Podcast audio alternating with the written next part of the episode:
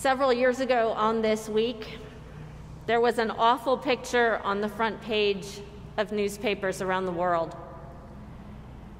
This one was particularly shocking. It showed a child refugee from Syria whose body washed up on a beach in Turkey. Maybe you remember it. I had young children at the time, and I remember hearing the news story on the radio. I heard an interview with the brother in law of that child's mother. She also had perished with her children as they were desperately trying to reach safety in another country. As the news reporter interviewed this man, I could hear muffled sobs it took me a moment to realize that while the man being interviewed was definitely emotional talking about his wife's family, it was the news reporter who was crying audibly.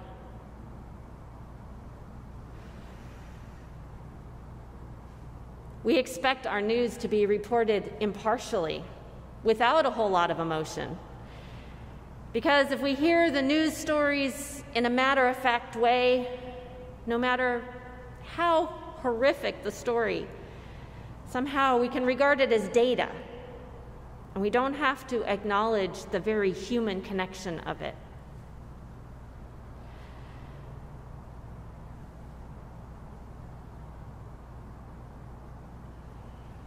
Too many times, there are news stories that have such weight and consequence for our lives, our lives as human beings, that there is no way to report them impartially.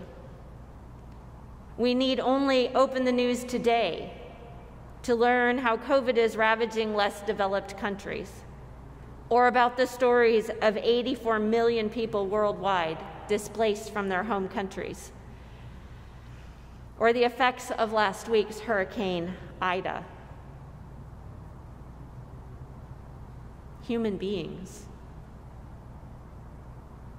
And we don't always know how to respond to those kinds of stories about human lives and livelihoods lost, about horrors that seem unending and impossible to comprehend.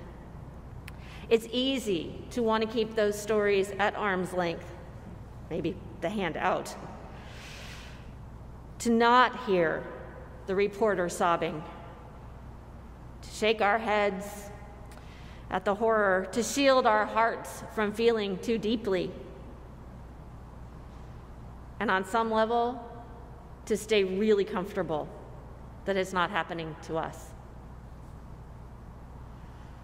And the stories keep on coming.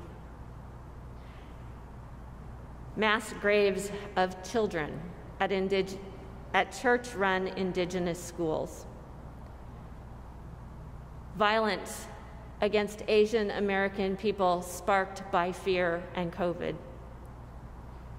The racial unrest that Leslie referenced that peaked last summer and still continues in some US cities.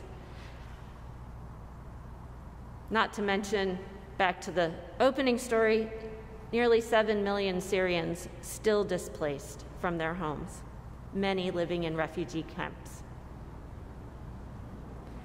horrific stories of human beings experiencing violence perpetrated against them because of their skin color, their religion, or their ethnic group.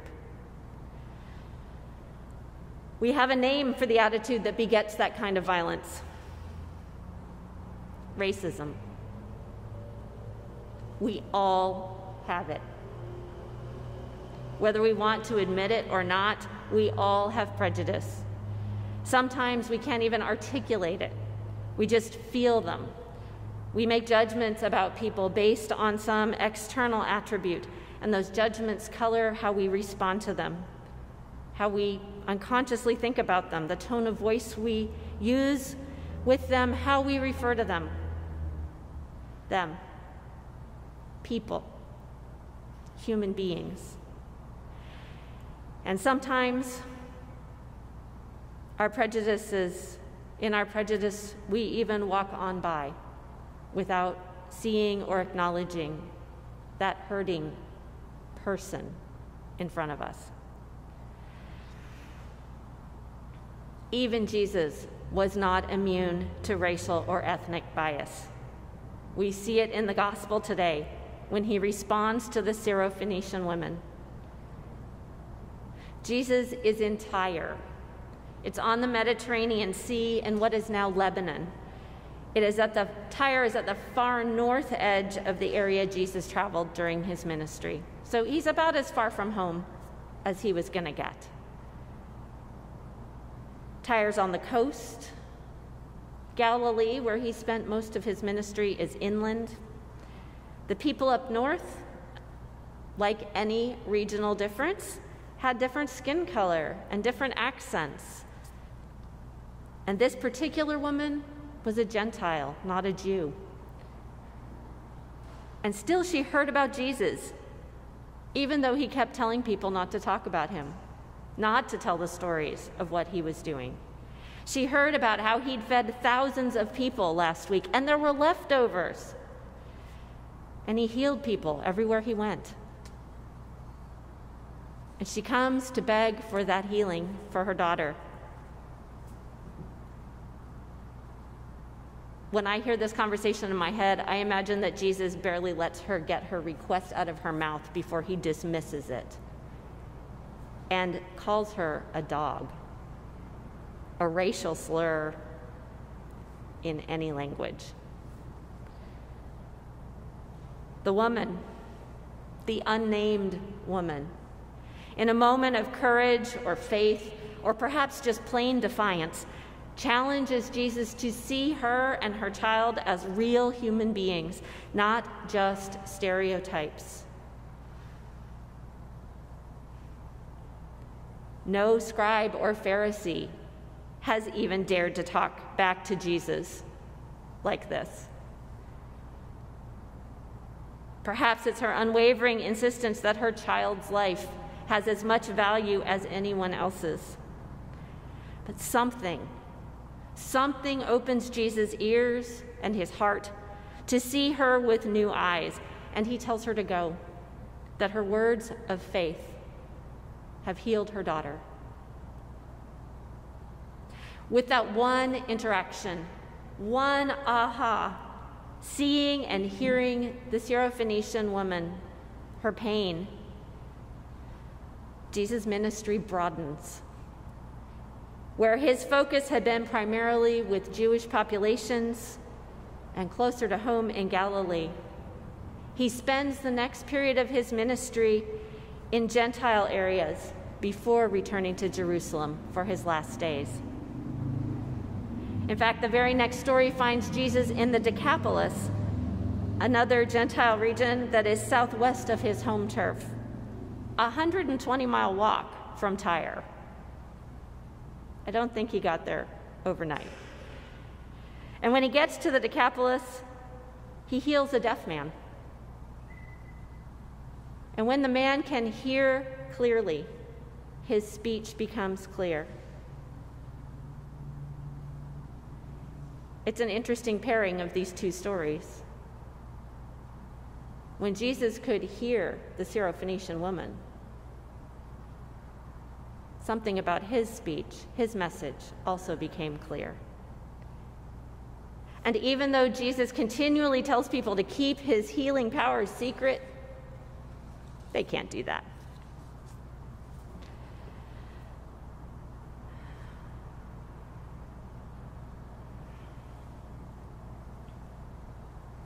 Even Jesus cannot keep the power of the Word of God under control. He cannot control or contain the love of God. And sometimes that love confronts deaf places. As the Syrophoenician woman, and opens Jesus to further understand that God's justice and love know no bounds of race or ethnicity. Even Jesus' eyes are opened. We too are called to open our ears, our hearts, to be vulnerable to hear the desperate needs of our siblings crying out for justice and healing no matter where in the world they are, whether they are right here in the United States, in King County, maybe the neighbors right outside our door, or maybe they're on the other side of the world. Human beings desperately hoping for life, health, safety.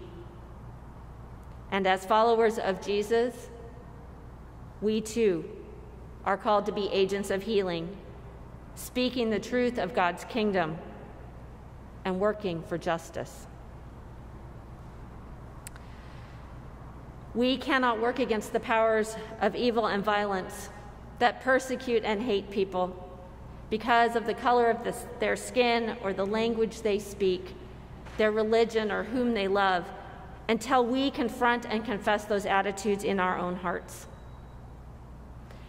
Confessing our own racism, our own prejudice, our own reliance on privilege, and our own deafness won't make them go away. It is an important beginning because it helps us be more aware of those things in ourselves and more aware of our dependence on God's mercy and grace. Confessing our own racism is the beginning of forgiveness, the beginning of opening our eyes, coming back to relationship with God and with our siblings. And this journey of confronting racism our own, and the racism woven into our church, our government, our society seems as daunting as walking 120 miles. And yet, as with any journey, it begins with the first step. We never know when we will inadvertently step in a hole, stumble, even take a few steps backwards. So thank goodness we walk this journey with companions and with God. Leslie's living epistle was a beautiful invitation to the Sacred Ground series here at Trinity that begins this fall. Uh, an invitation to understand our own prejudice and racism, to begin on to begin and continue on the journey that is already happening in our hearts. We are the body of Christ in the world, empowered to continue Christ's healing ministry. So let us continue in his footsteps, hearing and seeing the desperation and sorrow of all God's children, and particularly those who are forgotten, ignored, and invisible to the privileged and powerful. May we find courage to acknowledge our own biases and our need for God's healing love. Our ears opened, may we find our voices strong and persuasive as we stand with our siblings from every tribe and language and people and nation to call for justice and acknowledge the dignity of every human being. In the name of the God who creates and loves us. Amen.